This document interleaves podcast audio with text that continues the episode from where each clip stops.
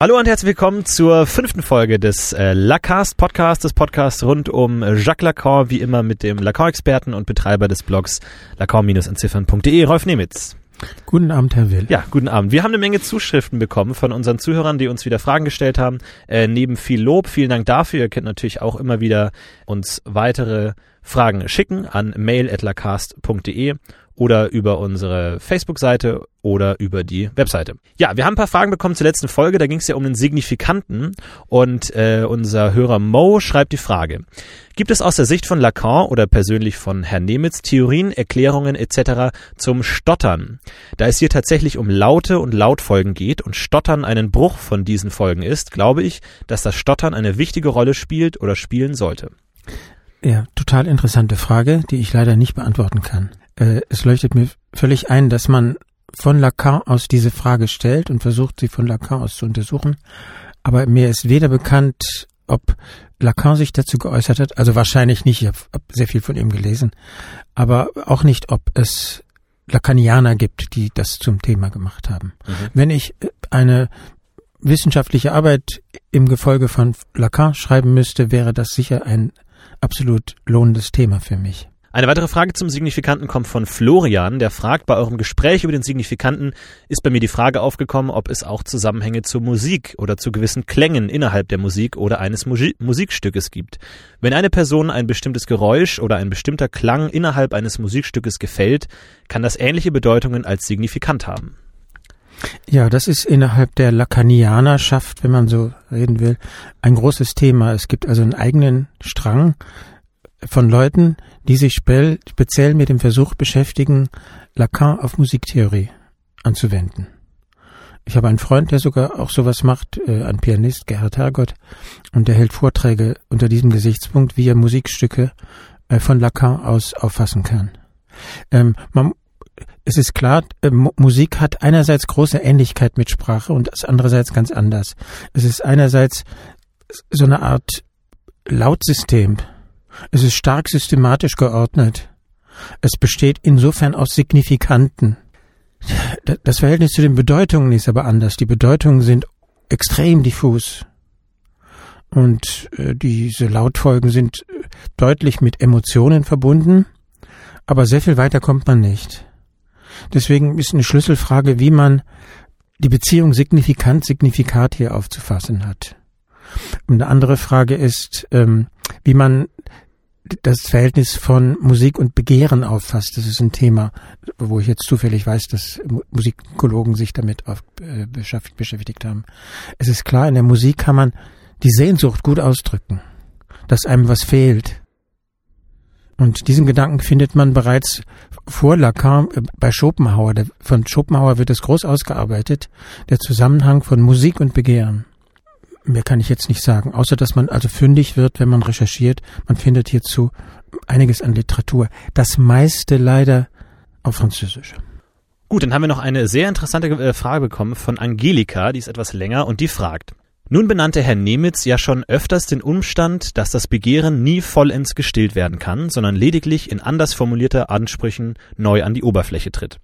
Was aber passiert ganz praktisch mit Menschen, wenn sie sich dieses Vorgangs bewusst werden oder in so eine Art Metaperspektive zu ihrem eigenen Begehren einnehmen?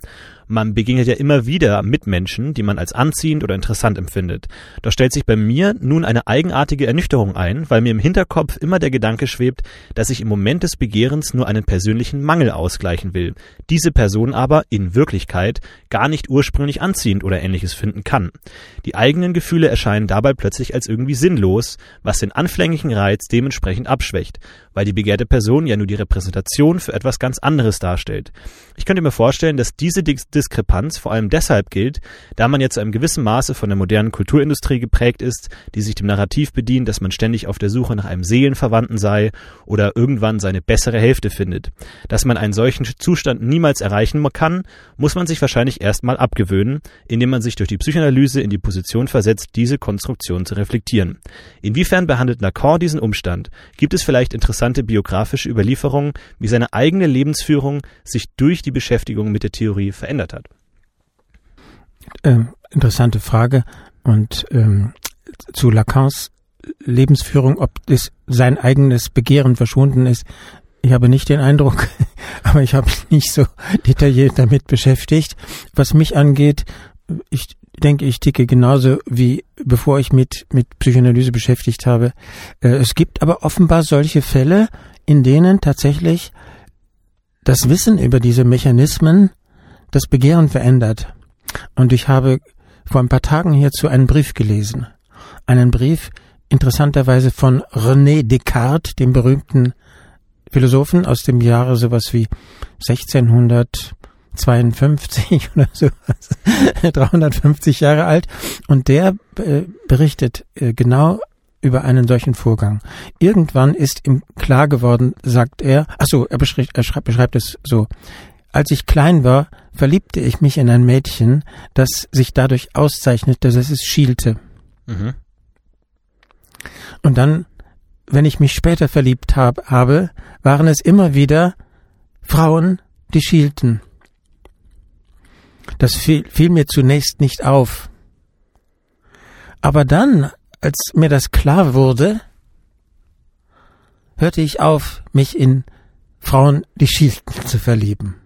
Also bei einigen Leuten verschwindet das, diese spezielle äh, Strukturierung des Begehrens, ob bei Lacan, bei äh, Descartes dann eine Depression einsetzte oder was auch immer, das kann ich nicht sagen, das berichtet er nicht.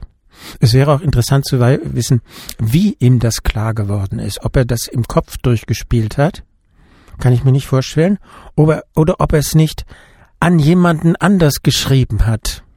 Dann würde es ähnlich wie eine Psychoanalyse funktionieren. Hat er einen anderen, dem er das nicht sagt, aber schreibt. Damals haben die Leute schrecklich viel geschrieben, so dass es durchaus möglich ist, dass es in einem Briefwechsel artikuliert worden ist, so dass Descartes dann ein kleines Stück Analyse in einem Briefwechsel gemacht hätte. Äh, ich würde gerne noch einen Punkt zur letzten zum letzten Gespräch nachtragen.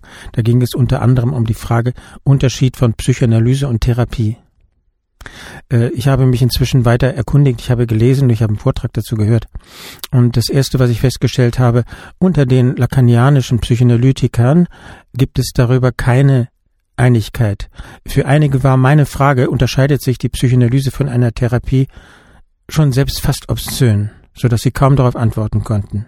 Gestern, vorgestern Abend habe ich einen Vortrag gehört einer lakanianischen Psychoanalytikerin, die wiederum über die Position eines Schülers von Lacan berichtete und für den ist Psychoanalyse Therapie, das ist gar kein Problem für den. Das ist also erstens ein Punkt, der umstritten ist. Zweitens, warum ist es so, dass es für viele Lacanianer problematisch ist, die Psychoanalyse als Therapie zu bezeichnen? Und das habe ich, glaube ich, jetzt verstanden. Äh, dabei wird unter Therapie offenbar verstanden, dass man direkt am Symptom ansetzt und versucht, das Symptom wegzukriegen. So wie ein Arzt arbeitet. Ein Arzt arbeitet gesteuert vom Symptom aus. Freud hat ursprünglich auch so gearbeitet, dass er am Symptom gearbeitet hat und dann machte er die Entdeckung, eine der ganz großen Entdeckungen, die er gemacht hat, dass die, dieses Verfahren, dieses Sprechverfahren, diese spezielle Sprechtechnik dass sie besser funktioniert, wenn man nicht gezielt auf etwas zusteuert. Und das nennt sich dann freie Assoziation, wenn der äh, Patient also alles sagt, was ihm an den Sinn, in den Sinn kommt, ohne dass vom Symptom ausgehend bestimmte Themen aufgeworfen werden. Und deswegen ist es für Psychoanalytiker und besonders für lakanianische Psychoanalytiker ganz klar, das, in diesem Sinne ist es keine Therapie. Man, man arbeitet sich nicht gezielt am Symptom ab. Und äh, dass das Symptom ermäßigt wird oder im glücklichen Fall verschwindet, ist ein erfreulicher Effekt einer Therapie, einer, eines Verfahrens, sorry, eines Verfahrens, was nicht direkt auf das Symptom abzielt. Darin liegt dann auch das Problem der Krankenkassenpsychoanalyse, der von der Krankenkassen ähm, der bezahlten Psychoanalyse. Die Psychoanalytiker müssen in diesen Fällen regelmäßig Berichte abgeben. Und äh, wenn ich das richtig verstanden habe, aber richtig gut kenne ich mich wieder nicht aus, müssen sie dann sagen, was so der Stand der Dinge ist, welche Aussichten auf Heilung bestehen und wie das aussieht mit dem Symptom. Und das ist eigentlich keine so recht psychoanalytische Frage. Was ist denn dann eine erfolgreiche Psychoanalyse? Das ist eine so schwierige Frage. Ich glaube nicht, dass ich die beantworten sollte. Für alle diese Fragen, was die Praxis der lacanianischen Psychoanalyse angeht, gibt es ein hervorragendes Buch, was man als Lacan-Interessierter gelesen haben muss, würde ich fast sagen. Ähm, Im Englischen sagt man a must read. Mhm. Und das ist von einem Schweizer Psychoanalytiker, der heißt Christian Kloyi, K-L-E-U-I, Kloyi. Und es heißt psychoanalytisches Arbeiten. Und das beschreibt in einer ganz einfachen Sprache, sehr schönen Sprache, mit fast keinen Begriffen, fast keinen Lacan-Begriffen, das Verfahren einer an Lacan, das Verfahren der an Lacan orientierten Psychoanalyse. Und mit vielen Fallbeispielen. Dann äh, werden wir einen Link zu dem Buch äh, auch in den äh, Post auf unserer Seite verlinken mit vielen weiteren mhm. weiterführenden Links, die sich Interessierte noch anschauen können. Gut, kommen wir zu dem äh, Thema der heutigen Folge, dem Subjekt. Ich habe das Gefühl, wir haben es hier mit einem sehr schwierigen Begriff zu tun und einem sehr tiefen, weil er auch so schon sehr aufgeladen ist. Die Philosophie hat sich auch schon sehr viel mit dem Subjekt äh, beschäftigt. Was ist das? Womit viele verschiedene Dinge gemeint sind, aber in der Regel meint man damit in der Regel sowas wie ein ein zentraler Kern des Bewusstseins, irgendwie sowas wie das, was übrig bleibt, wenn man alle anderen Konstruktionen wie ich oder Person oder Mensch abstrahiert oder wegnimmt, dann bleibt das irgendwie so im Kern übrig. Es ist sehr schwierig zu fassen und dem Ganzen werden wir uns heute äh, annehmen. Was ist denn das Subjekt im, im lacanianischen Sinne? Um es in einem Satz zu sagen, das Subjekt ist gespalten. In was? ähm, also als erstes sollte man vielleicht, bevor man die Frage stellt, ich komme gleich mhm. darauf zurück oder wir kommen darauf zurück, ähm, das zur Kenntnis nehmen, dass das eine Gegenposition ist. Der Subjektbegriff, wie er in der Philosophie entwickelt worden ist, äh, dabei geht es darum, dass das Subjekt eine Einheit stiftende Instanz ist. Und das Lacanische Konzept des gespaltenen Subjekt ist direkt entgegengesetzt. Das Subjekt ist nicht unter dem Gesichtspunkt der Einheitsstiftung aufzufassen, sondern etwas Gespaltenes. Ähm, dieses einheitsstiftende Subjekt, das kennt man vor allem bei von Kant, das hat er das am meisten ausgearbeitet, nur dass er das noch nicht Subjekt nennt, er nennt das noch Ich. Und dann bei Hegel wird dann der Ausdruck Subjekt verwendet und über Hegel ist dann Subjekt zu einem Schlüsselbegriff der Philosophie geworden. Gut, also der erste Gedanke ist, der Subjektbegriff sollte nicht in der Tradition der Philosophie als einheitsstiftende Instanz aufgefasst werden. Das Subjekt, mit dem die Psychoanalytiker es zu tun haben, ist gespalten. Das ist sozusagen die Urerfahrung, der, der Grundgedanke, die, der Ausgangspunkt für die gesamte Psychoanalyse.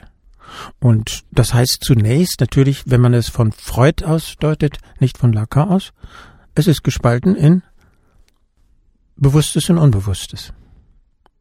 Das heißt, wir haben jetzt schon äh, den Begriff des Ich kennengelernt, wir haben ja schon über das Ich und das Ich-Ideal gesprochen. Das Subjekt ist aber nicht dasselbe wie das Ich. Das Subjekt ist nicht dasselbe wie das Ich. Man könnte etwas unvorsichtig gesprochen, könnte man sagen, das Ich ist eine Seite der Spaltung. Das wäre die bewusste Seite. Das wäre die bewusste Seite. Auch das ist nicht ähm, sozusagen ganz rein Lacan, lacanianisch, aber ungefähr kann man das so sagen.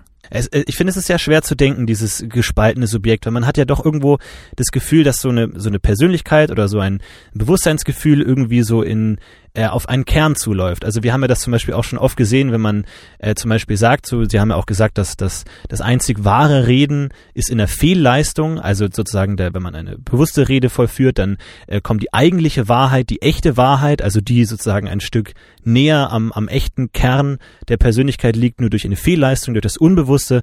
Also ist ja das Unbewusste irgendwie in gewisser Weise wahrer oder echter als das Bewusste. Aber es ist beides Teil von diesem Subjekt, sowohl das das, die äußere Ebene als auch die innere Ebene? Oder wie, wie, wie muss man das denken?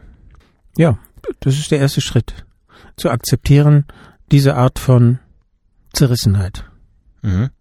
Und äh, gleichzeitig äh, muss man sich klar machen, damit ist nicht gemeint, dass man mal das eine Subjekt ist und mal das andere. Das ist nicht als die, die Spaltung ist nicht als ein zeitliches Nacheinander gemeint. Das, das kennt man ja vom Begriff der Persönlichkeitsspaltung oder wie das heute genannt wird, dissoziative Persönlichkeitsstörung, glaube ich. Da ist man nacheinander jemand anders. Einige Zeit lang ist man Person A und dann später agiert man als Person B und man hat nicht nur ein ganz anderes Selbstverständnis, sondern auch einen ganz anderen Gefühlshaushalt und wechselt zwischen diesen verschiedenen Personen sozusagen. Das ist überhaupt nicht gemeint. Gemeint ist es also eine, eine synchrone Spaltung. Etwas, was gleichzeitig existiert, nicht eine diachrone Spaltung, nicht eine Spaltung mal so, mal so. Und es gibt jetzt auch nicht sowas wie, flapsig gesagt, so eine Wertung der beiden, dass man eine sagt, wie in diesem Satz, das einzige wahre Sprechen, die Wahrheit ist nur im Unbewussten. Also, so blöd gesagt, das Unbewusste ist mein wahres Ich. So, da zeigt sich dann der wahre Wille, das, was ich eigentlich will und das, was ich mir alles in meinem Bewusstsein zurechtrege und rationalisiere, das ist alles nur eine zweite Instanz. Das hat eigentlich mit dem eigentlichen Willen nichts zu tun. Ja, das ist eine sehr wichtige und sehr schwierige Frage. Ähm, die Psychoanalyse hat ja die Aufgabe jetzt als Technik, als Praxis, äh, das Unbewusste zutage zu fördern. Und von daher gibt es in dieser Praxis eine positive Bewertung des Unbewussten. Aber das muss man als ein begrenztes Projekt sehen. Äh, Leute, die kein bewusstes Ich hätten, die sind verrückt. Ähm, das Ich ist äußerst wichtig. Aber es ist bei dem Projekt, das Unbewusste zur Sprache zu bringen, ein großes Hindernis. Der Narzissmus muss zurückgestellt werden. Von daher muss, kann ich, muss ich Ihre Frage mit Ja und mit Nein beantworten. Das äh, Unbewusste wird positiv bewertet, das Bewusste wird negativ bewertet, aber nur unter diesem speziellen Gesichtspunkt der, äh, des Funktionierens einer psychoanalytischen Praxis nicht, nicht an sich. Mhm.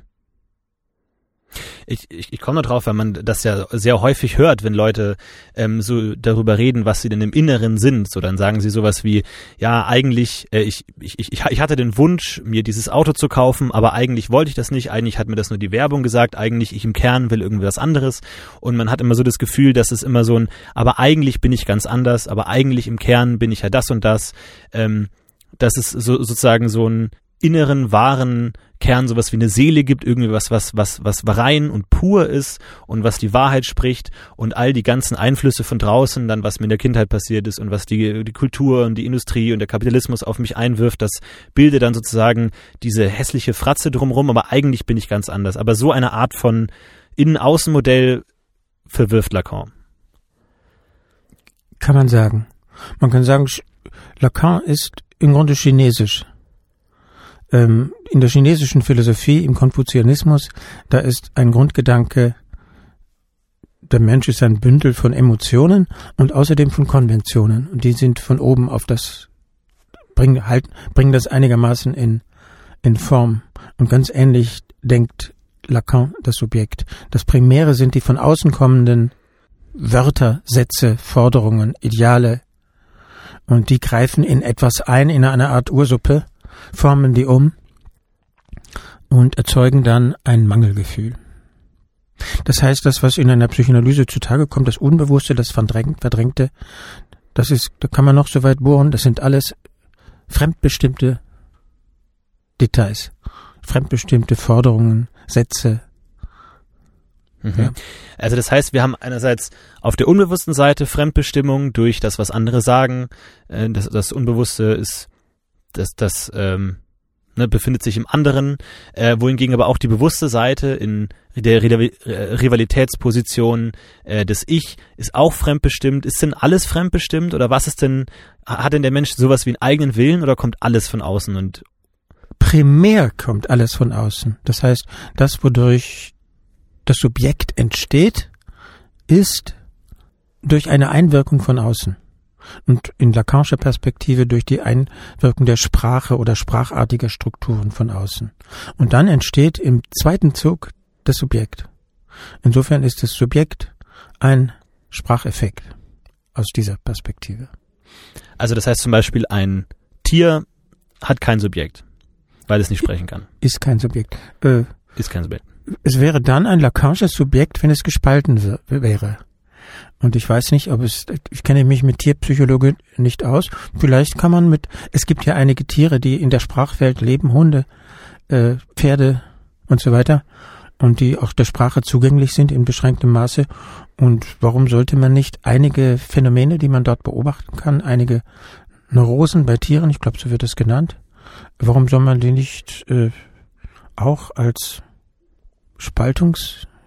Spaltungseffekte, Spaltungsformen rekonstruieren können? Ich weiß es nicht, aber ich halte das erstmal nicht für völlig aussichtslos. Mhm. Aber das Subjekt äh, entsteht durch die Sprache, durch die Einwirkung der Sprache. Das ist das, ja, die, also die Formel lautet, das Subjekt ist ein signifikanten Effekt.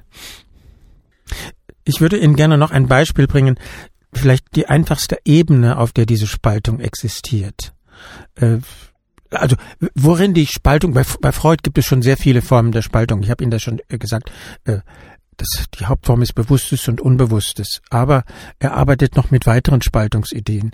Eine zweite wichtige Idee ist der Gegensatz von zwei Triebgruppen. Die eine nennt er Lebenstriebe, die anderen nennt er Todestriebe. Und das ist Freud äußerst wichtig, diese Spaltung, dieses Gegeneinander der beiden Triebgruppen äh, festzuhalten. Sein Schüler, der Prinz sozusagen, der designierte Nachfolger C.G. Jung, äh, ging dazu über, eine monistische Triebtheorie zu entwickeln, wo es also nur noch einen einzigen Trieb gibt. Und das war genau der Moment, in dem Freud Jung abgestoßen hat. Damit wurde das für ihn zur Religion. Für Freud war der Gedanke der Spaltung äußerst wichtig und er hatte ihn in verschiedenen Zusammenhängen rekonstruiert. So. Und jetzt von Lacan aus, dann werden also diese Sp auch da meint, das Subjekt ist gespalten, vieles ist nicht nur ein, hat nur eine, nicht nur eine Bedeutung.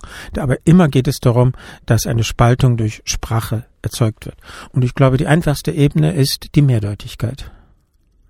Da gibt es eine Spaltung. Vor ein paar Tagen sprach ich mit jener, jemandem, ähm, ich musste mein Lachen verbeißen, der erzählte mir, dass er jemanden anlernen muss in eine tätig, bestimmte Tätigkeit und dass der, ja, der lernt ganz gut und ich versuche es, ja, so, ja, ich versuche es, ich, ich muss es eben in, in kleinen Dosen einspritzen. Mhm. Ich, ich konnte mich des Lachens kaum enthalten, aber es ist mir gelungen.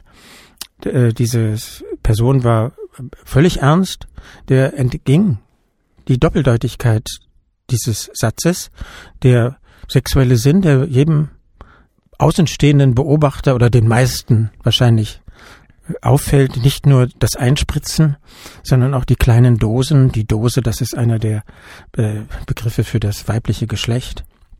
Wir sind also mitten in der Kopulation, in einer Art Kopulationsszene, die sich hier ähm, durchgesetzt, aber genau gesagt eine Befruchtungsszene.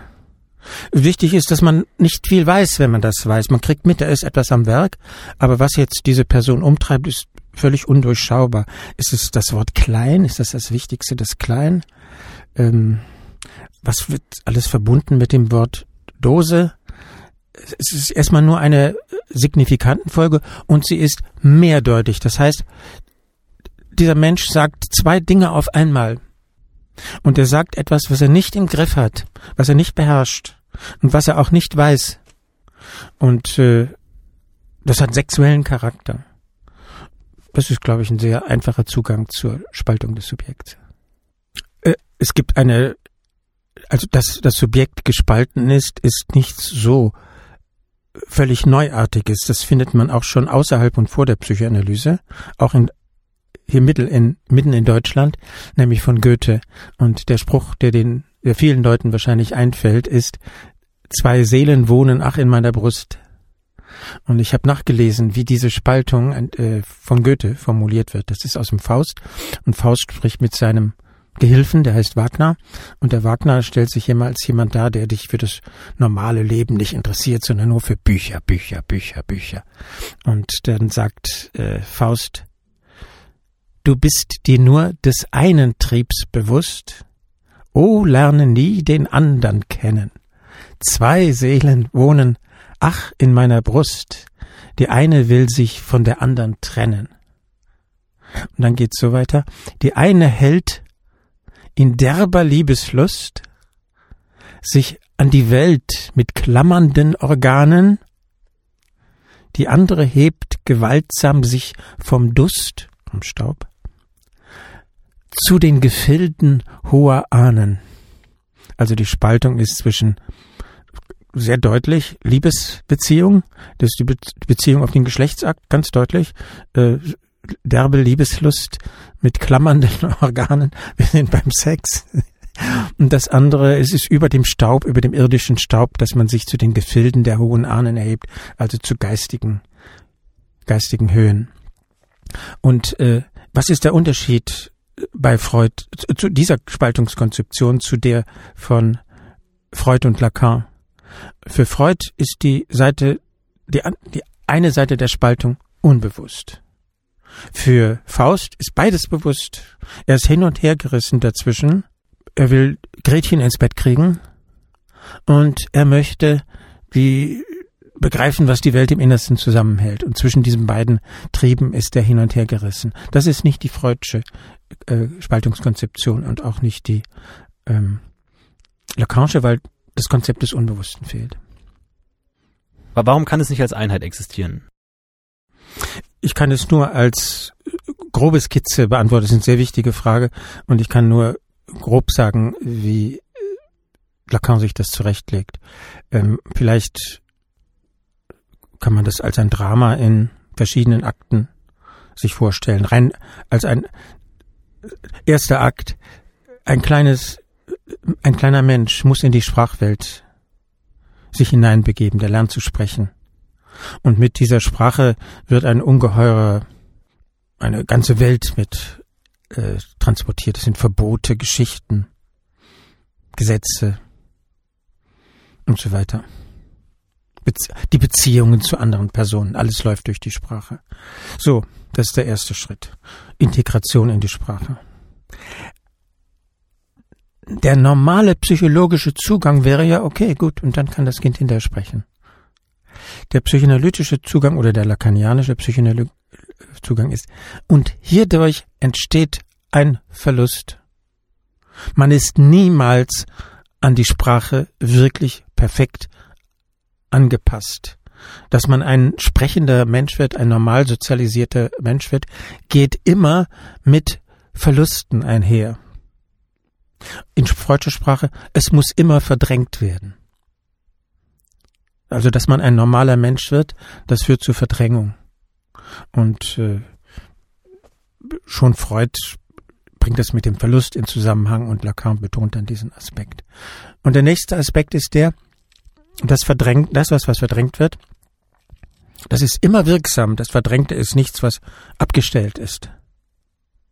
Das Verdrängte ist sowas wie Abfälle der Atomkraftwerke. Die sitzen irgendwo in, die hat man hier tiefe Löcher vergraben, wie das die Hunde machen, und hofft, dass nichts passiert, aber natürlich ist das Zeug wirksam, das wissen alle. Das kann rosten, das, da, so. Und so, ähm, so funktioniert das, der Verdrängungsvorgang. Das Verdrängte ist immer wirksam, es hat immer bestimmte Effekte. Das heißt bei Freud Wiederkehr des Verdrängten. Und es kehrt wieder in Symptomen, in Versprechern, in solchen Doppeldeutigkeiten. Das also wird also etwas Verdrängtes bekundet sich darin. Und zugunsten von was gibt man diese, diese Einheit auf? Warum, warum macht man das? Dass man von Papa und Mama nicht verlassen wird. Zum Beispiel. Man gibt bestimmte anale Triebregungen auf, weil man sonst unten durch ist. Unten durch eine schöne Metapher, die auch doppeldeutig ist, weil das Anale ja das ist, was unten durchkommt. Da hat es bei mir gerade funktioniert. Ja. Da hatte ich gerade, ohne dass ich das kontrolliert habe, so eine Doppeldeutigkeit mh, hm, produziert. Das heißt, um überhaupt Teil der Welt sein zu können, muss man diese Spaltung auf sich nehmen, ob man mhm, will oder absolut. nicht. Und man kann nur hoffen, dass man gut davon kommt. Manche Leute kommen damit gut zurecht und man, man hat kleine Zwänge, die vielleicht sogar ganz günstig sind. Man ist äh, diszipliniert, also man hat einen leichten Analcharakter und so weiter. Das ist extrem vorteilhaft. Und bei anderen Leuten führt es zu Katastrophen. Wie, wie muss man diese Katastrophen in Bezug auf das Subjekt denken? Ist dann das Subjekt falsch gespalten oder nicht gespalten?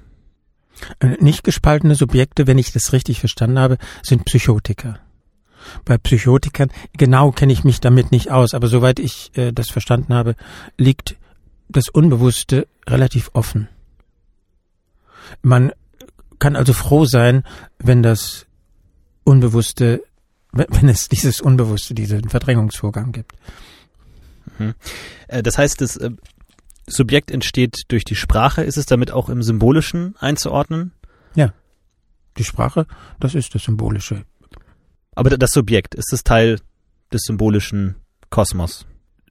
Das ist eine sehr schwer zu beantwortende Frage, aber auf jeden Fall reduziert sich das Subjekt nicht auf das Symbolische, sondern das Symbolische ruft einen Verlust hervor. Und äh, das Subjekt ist eine Instanz, die einen Verlust subjektiviert. Sie weiß es häufig nicht. Sie weiß nicht, dass sie von einem Verlustgefühl umgetrieben ist. Und dieses Verlustgefühl ist nichts Symbolisches, das ist durch die Sprache strukturiert, aber das ist was anderes. Ähm, ein Beispiel. Eine, ein Wiederholungszwang kann darin bestehen, dass man in regelmäßigen Abständen in tiefe Traurigkeit verfällt und sich nicht und nicht weiß warum. Ein Psychoanalytiker wird dann fragen, wann passiert das genau? Um welche Stunde? An welchen Tagen? Was sind die Abstände? Was machen Sie dann? Was tun Sie dann? Ähm, das heißt, es ist in konkrete Geschichten eingebettet. Aber ähm, in dieser Traurigkeit geht es um einen Verlust, von dem man nichts weiß die man wiederholt. Also man, ich, ich, vermute da das Reale auch irgendwo im Spiel. Den man wiederholt, es ist eine traumatische Erfahrung, Verlusterfahrungen gehören zu den furchtbarsten für die meisten Menschen, die man ähm, durchmachen kann. Später gibt es dann, wenn man älter ist, Verluste, die gut sind, die wichtig für einen sind, aber die ganz frühen Verluste sind absolut entsetzlich. Und das sind also die klassischen Traumata.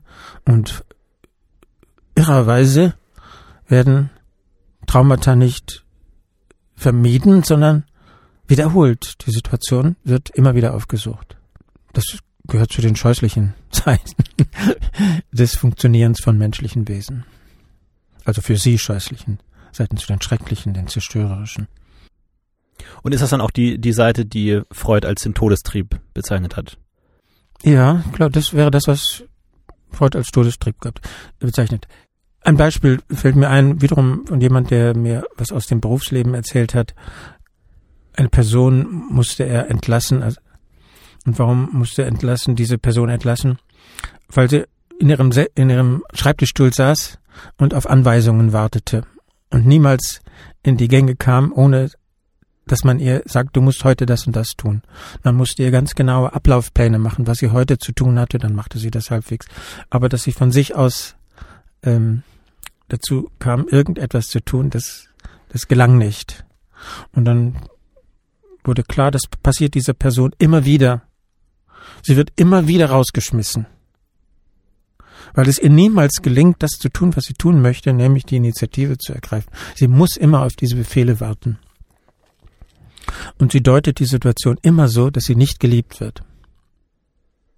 Und das ist der Wiederholungszwang, der Fluch, unter dem diese Person steht. Sie muss also eine Trennungserfahrung, das rausgeschmissen werden, beständig wiederholen. Und das ist, kann man das dem Todestrieb zurechnen? Ich würde es schon wahrscheinlich, ja. Ich, ich, ich versuche jetzt mal so ein bisschen die ganzen Begriffe, die wir bis jetzt gesammelt haben, so ein bisschen zu verbinden. Also ist es dann auch gleichzusetzen mit dem Begehren, das ja auch diese Wiederholungskomponente hat? Ja, äh, im Falle der Wiederholung besteht die Spaltung darin, dass da etwas wirksam ist, das dem Subjekt nicht zugänglich ist, das versperrt ist. Und äh, es stellt sich auf einer bewussten Ebene dar als, ja, ich werde hier nicht geliebt jetzt bei dieser Person. Sie weiß, ihr ist nicht klar, dass im Hintergrund eine Art Programm auf, abläuft, mhm. das sie dazu zwingt, ähm, immer wieder diese Mechanismen äh, zu bedienen. Könnte man dazu sehen, dass man durch diese Wiederholung immer wieder versucht, dieses Trauma in Worte zu fassen, aber es nicht schafft? Kann man so sagen, ja. Mhm. Also man möchte immer wieder das ausdrücken, um Hilfe schreien, es irgendwie einordnen, aber es kann ja per Definition nicht in Worte gefasst werden, deswegen muss man es immer und immer wieder versuchen, ohne Erfolg. So sieht das schon Freud. die Wiederholung dreht sich um etwas Reales, Mhm. um etwas, was nicht in nicht symbolisiert worden ist, um eine in der Regel eine schreckliche Erfahrung, Könnte das so eine Verlusterfahrung Ja, absolut. sein? Mhm. die so heftig war, so schrecklich, weil es dann ein kleines Kind und die kann jetzt von außen gesehen ganz harmlos sein. Die Mama ist äh, nicht gekommen zu dem Zeitpunkt, als sie kommen sollte, sondern eine Stunde später und das Kind aus irgendwelchen Gründen äh, hat es als Katastrophe empfunden. Also das ist aus, eine Katastrophe aus der Binnenperspektive, aus der, aus der Teilnehmerperspektive nennen die Soziologen das. Nicht eine Katastrophe aus der Außenperspektive, nicht eine Katastrophe aus der Beobachterperspektive. Gut, also da gibt's eine Katastrophe und äh, das ist eine schreckliche Erfahrung, ein, ein Affektsturm, ein Angstanfall, ein äh, Hassattacke, die das Kind überkommt, alles durcheinander und das kann nicht in, in Worte gefasst werden. Das ist eine und dieses, dass es nicht in Worte gebracht werden kann, dass es sich darüber nicht klar werden kann, dass es darüber keine klaren Gedanken haben kann, das ist das Reale. Und das ist der Kern eines, eines Wiederholungszwangs von der schrecklichen Sorte, also der Wiederholungszwänge, mit denen das typischerweise die Psychoanalytiker äh, zu tun haben. Das heißt, die, die Perspektive von Lacan ist, dass im, im Unbewussten diese sprachlichen Strukturen, diese Signifikanten dadurch beeinflusst werden, was sie nicht sind. Oder durch sozusagen ihren negativen Raum, durch all das, was sie nicht sagen können, sich definieren. Ja, das ist ein sehr wichtiger Punkt und das wird sehr häufig in der Lacan-Rezeption nicht verstanden. Lacan äh, betont die sprachliche Seite des Unbewussten und es wird von vielen nicht rezipiert, dass Lacan zufolge, genau wie Freud zufolge, dass sich um etwas dreht, was nicht gesagt werden kann.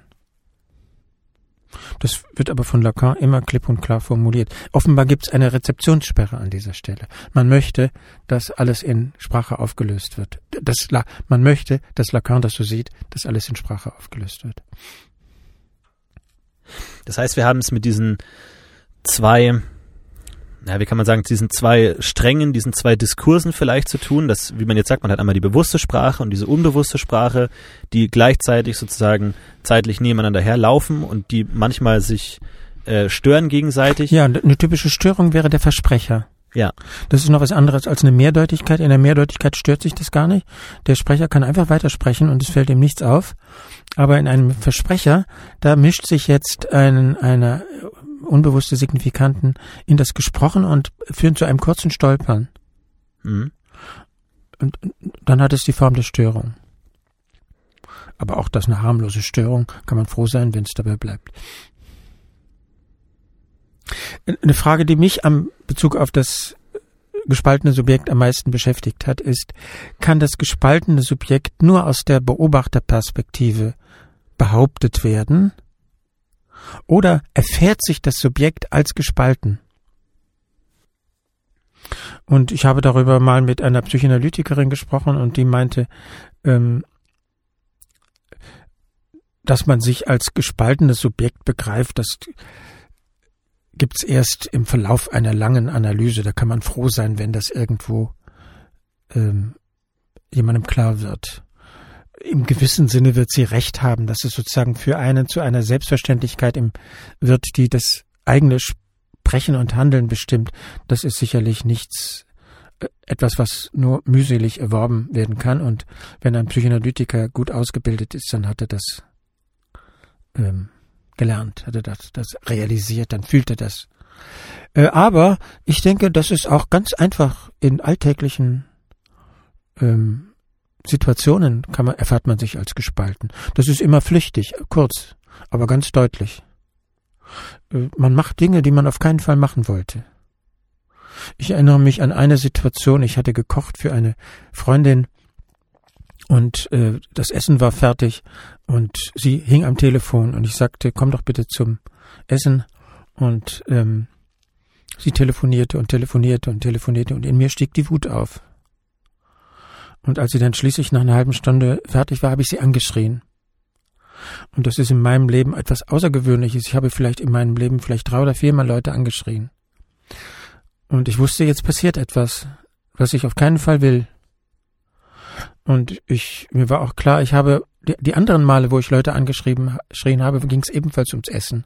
Das waren Kellner, die nach einer halben Stunde kamen, um mir zu sagen, dass es das Gericht nicht mehr gibt. Das konnte ich nicht ertragen. Und da würde ich sagen, in diesem Moment erlebe ich mich als gespalten. Da mache ich Dinge, wo ich weiß, da geht etwas mit mir vor, was ich nicht durchschaue. Und was ich auch nicht möchte. Ich finde das hässlich. Ich möchte nicht jemand sein, der Leute anschreit. finde ich schrecklich. Also das wäre eine Spaltungserfahrung. Und genauso in einem Versprecher. In einem Versprecher erlebt man, dass etwas einen umtreibt, von dem man in vielen Fällen nichts weiß. Aha, denkt man dann. Das hat mich gerade umgetrieben. Also ich denke, als flüchtiges Phänomen ist man auch für sich selbst, wie Hegel sagen würde, also im, im Bewusstsein, im eigenen Bewusstsein, ein gespaltenes Subjekt. Insofern ist es nichts ganz, nichts ganz alt, nichts ganz alltagsfernes. Äh, ich glaube, die Hauptform in der diese Spaltung subjektiviert wird, in der man sich klar wird, dass man ein gespaltenes Subjekt ist, das ist die Frage, die die Leute in eine Psychoanalyse treibt. Und da sind sie gespaltene Subjekte bereits am Anfang. Sie sagen nämlich, ich weiß nicht, was mit mir los ist. Und wenn ich sage, ich weiß nicht, was mit mir los ist, warum mache ich das? Was bedeutet das, dass ich dauernd diesen, diese Dinge mache? Dann ist man ein gespaltenes Subjekt. Die Spaltung liegt in der Frage, ob eine, sobald ich mir darüber eine Antwort gebe, ist die, ist das verschwunden, ist die Spaltung verschwunden oder oder beginnt sie zu verschwinden. Aber die Frage selbst, als als fragendes Wesen äh, bin ich gespalten. Ich beziehe mich auf mich selbst und setze ein Fragezeichen dahinter. Deswegen sagt Lacan auch, auch eine weitere Formel zum Subjekt, das Subjekt ist eine Frage. Das heißt, in dem Moment, wo ich mir zur Frage werde, bin ich ein Subjekt, bin ich gespalten.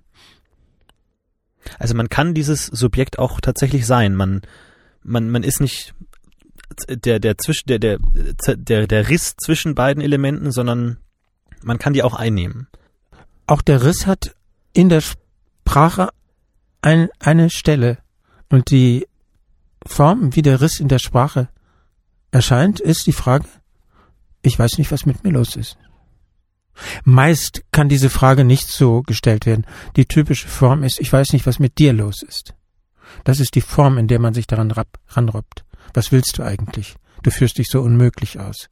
Das heißt, man hat einen Zugang zur eigenen Spaltung, indem man sie beim anderen äh, deutlich sieht. Du weißt ja wohl nicht, was du willst.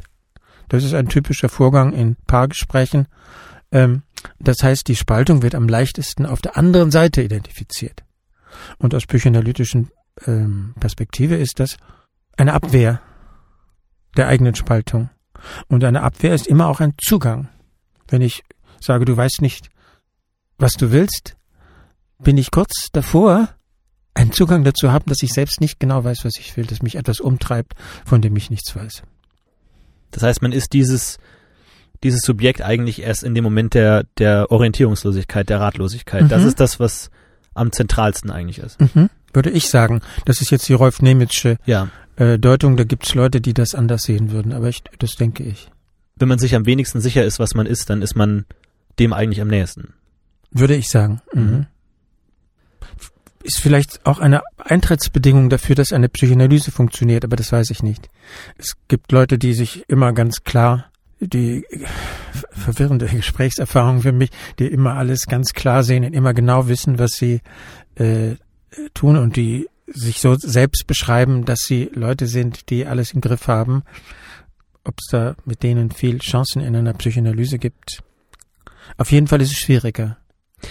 Ähm, kann man denn jetzt ganz alltäglich gesagt diese Spaltung auch zwischen emotional und rational führen. Also es gibt ja oft, also bei diesem Vorwurf, du weißt ja nicht, was du willst, ähm, hängt ja oft mit so, du, du, du bist so gefühlsbetont, du bist so impulsiv, einmal willst du das, einmal willst du dies, was ja mit Gefühlen äh, verbunden wird. Äh, kann, kann man da diese Trennung auch machen, dass das Unbewusste eher durch Gefühle agiert, während das Bewusste durch rational Gedanken agiert?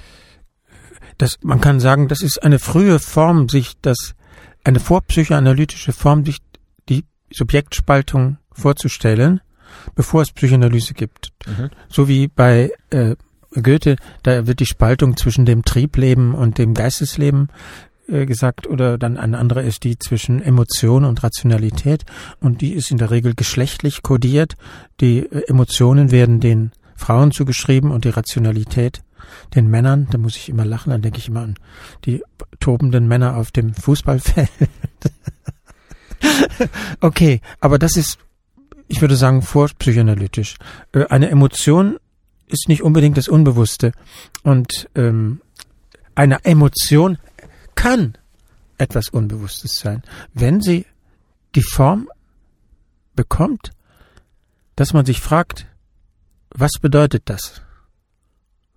Also beispielsweise ein regelmäßig auftauchender Wutanfall, wie bei meinem Vater, oder ein regelmäßig auftauchende Traurigkeit oder was auch immer, die man nicht versteht, wo man etwas an, nicht an sich versteht, ein Gefühl, das man nicht versteht und wo man sich dann fragt, was bedeutet es, dass ich dieses Gefühl habe? Dann verwandelt sich, dann wird dieses Gefühl zu einem signifikanten, mhm. zu etwas, dessen Bedeutung man nicht versteht, aber sucht. Und dann sind wir im Feld der Psychoanalyse. Normale Affekte, dass man auf jemanden wütend ist, der einem auf den Fuß getreten hat, hat nichts mit Psychoanalyse zu tun. Also auch wenn das Unbewusste wie eine Sprache strukturiert ist, heißt es nicht, dass es sich immer nur in Sprache tatsächlich auswirkt. Nein, das muss man sozusagen äh, erweitern. Effekt, Affekte können auch wie Signifikanten funktionieren. Sofern sie also jetzt im Rahmen einer Psychoanalyse zu etwas wird, werden nach etwas nach dessen Bedeutung gesucht wird. Nur der Vollständigkeit vielleicht, aber wir haben vom Todestrieb im Gegensatz zum Lebenstrieb gesprochen. Was ist denn dann der Lebenstrieb? sagen wir mal, locker gesagt, die Sexualität. Das, was mich mit anderen Menschen, Menschen zusammenbringt. Es ist ein bisschen komplizierter, aber mhm. das ist erstmal. Und der Todestrieb, das, das, den sieht man in den Formen des, also in der Form der Zerstörung des anderen. Und für Freud ist diese Zerstörung des anderen ein abgelenkter Versuch, sich selbst zu zerstören. Insofern schon ein Rettungsversuch. Äh, jetzt in einer bestimmten Phase von Freud, das geht hin und her, wie ganz genau Selbstzerstörung und Fremdzerstörung zusammenhängen. Aber ähm, auf jeden Fall gibt es Zusammenhänge zwischen den Tendenzen zur Selbstzerstörung und zur Fremdzerstörung. Das ist eine wichtige von Frage, eine der vielen Entdeckungen von Freud, dass das zusammenhängt. Also Todestrieb hat, ist das, was mit Zerstörung zu tun hat. Und die Beziehungen, Liebesbeziehungen sind ambivalent. Da, das ist ja auch eine Sache, die nicht erst Freud wusste. Ähm, das heißt, da gibt es sowohl den Lebenstrieb, da wird etwas Neues geschaffen, ähm, als auch Todestrieb, da gibt es Wünsche, den anderen zu vernichten. Wie, wie kann man psychoanalytisch damit umgehen, wenn jemand sagt, sei doch mal du selbst? Wie kann, wie kann man psychoanalytisch damit, ich bin kein Psychoanalytiker, ich wüsste nicht, wie ein Psychoanalytiker äh, darauf reagieren würde, wie wenn ein Patient sagt, ich wäre doch gerne ich selbst. Das, das hört man ja oft so von so äh, Motivationsbildchen oder so, äh, der, die, die Idee der Selbstfindung oder der Selbstverwirklichung. Also wie geht mhm. man mit Lacan wenn, wenn jemand sagt, ja, sei doch mal du selbst? Ich weiß es nicht, aber vielleicht sollte man jemandem empfehlen, die alten Chinesen zu lesen. Die kennen auch kein Selbst. Also ich weiß nicht, ob man da mit Psychoanalyse weiterkommt. Der hilft vielleicht schon Konfuzius. Ja. Man muss sich auch klar machen, dass Psychoanalytiker sich nicht das Ziel setzen, zumindest die meisten nicht, jemanden von irgendwelchen Lebensanschauungen zu überzeugen. Das heißt, eine theoretische Argumentation darüber, ob es ein Selbst gibt, das ist verlorene Zeit. Das bringt nichts. Das hilft niemandem was. Die Psychoanalytiker hat die Aufgabe, den Patienten dazu zu bringen, Dinge zu sagen, die er ohne dieses Setting nicht sagen würde. Und dazu muss er ab und zu eingreifen, stoppen, Deutungen anbringen, äh, zurückfragen. Aber theoretische Auseinandersetzungen, sei das jetzt über das Selbst oder, oder über das Unbewusste, sind völlig nutzlos. Lacan macht sich darüber lustig, über den Begriff des Selbst. Mhm. Der arbeitet nicht damit. Vielleicht noch einen Nachtrag zur letzten Sitzung. Da hatte ich mir, äh, Sie erinnern sich vielleicht, da haben wir über Signifikanten gesprochen. Und ich hatte äh, dieses rätselhafte Phänomen ins Spiel gebracht, äh, dass in meiner Familie die Vornamen so eigenartig gestrickt sind. In meinem Namen taucht der Buchstabe R und O auf, Ro, und in den Namen meiner beiden Schwestern taucht die umgekehrte Lautfolge auf, O und R. Äh, Doris heißt meine Zwillingsschwester und Hannelore heißt meine ältere Schwester.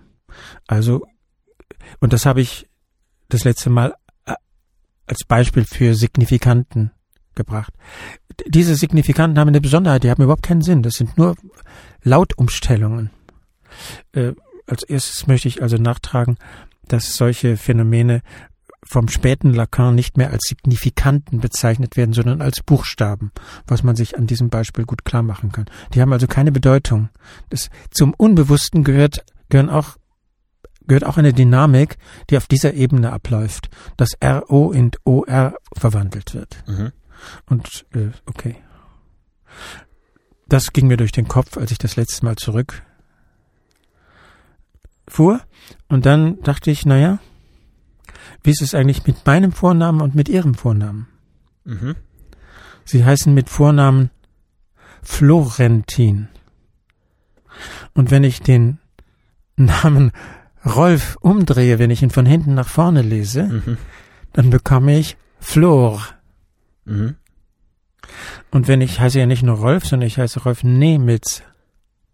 Die ersten zwei Silben, wenn ich die ebenfalls umdrehe, bekomme ich EN. Das heißt, der Anfang ihres Namens, Floren, ist die genaue Umdrehung der Buchstabenfolge meines Namens man kann jetzt nicht sagen, das hat irgendwelche Bedeutung, das kann man, das kann man nicht interpretieren. Das, aber es ist ein Phänomen, auf das Psychoanalytiker Lacanischer Schule aufmerksam wären. Mhm. Was immer das jetzt im Einzelnen für Konsequenzen haben. Es ist ein interessantes Phänomen. Und schon Freud beschreibt solche Phänomene. Solche, ähm, wie, wie, wie, nennt man das? Ähm, Palindrom, dass ein Wort in die eine und die andere Richtung gelesen werden kann. Von vorne heißt es also Rolf Nee und äh, andersrum heißt es Florent. Florent. Mhm. Das beschreibt schon Freud, dass das Unbewusste unter anderem solche Strukturen hat. Ist doch interessant, ne? Allerdings, ja, doch. ja. Ja, wir haben über das äh, Subjekt, wir sprechen über das Subjekt. Da stellt sich natürlich auch die Frage nach dem Objekt. Ähm, Subjekt-Objekt ist ja auch so ein Gegensatz, der aufgemacht wird. Ich nehme an, das ist, äh, das ist, das führt zu weit hier an der Stelle. Auf jeden Fall heute. Mhm. Auf jeden Fall heute, das dachte ich mir fast, aber da können wir vielleicht zu einem äh, anderen äh, Mal dran einsteigen, wie es dann mit dem Objekt weitergeht, wenn wir schon das Subjekt ein bisschen beleuchtet haben. Ja, ansonsten äh, vielen Dank, dass Sie wieder dabei waren, Herr Nemitz. Gerne. Und äh, ihr könnt wie immer teilhaben äh, an dem Podcast, indem ihr uns eure Fragen schickt unter mail.lacast.de oder auf der Facebook-Seite oder auf unserer Website lacast.de. Schaut mal äh, auf lacast.de äh, vorbei, da sind noch ein paar Buchempfehlungen oder weiterführende Links, die ihr euch anschauen könnt, wenn ihr euch dafür interessiert. Ansonsten vielen Dank fürs Zuhören und bis zum nächsten Mal. Tschüss. Tschüss.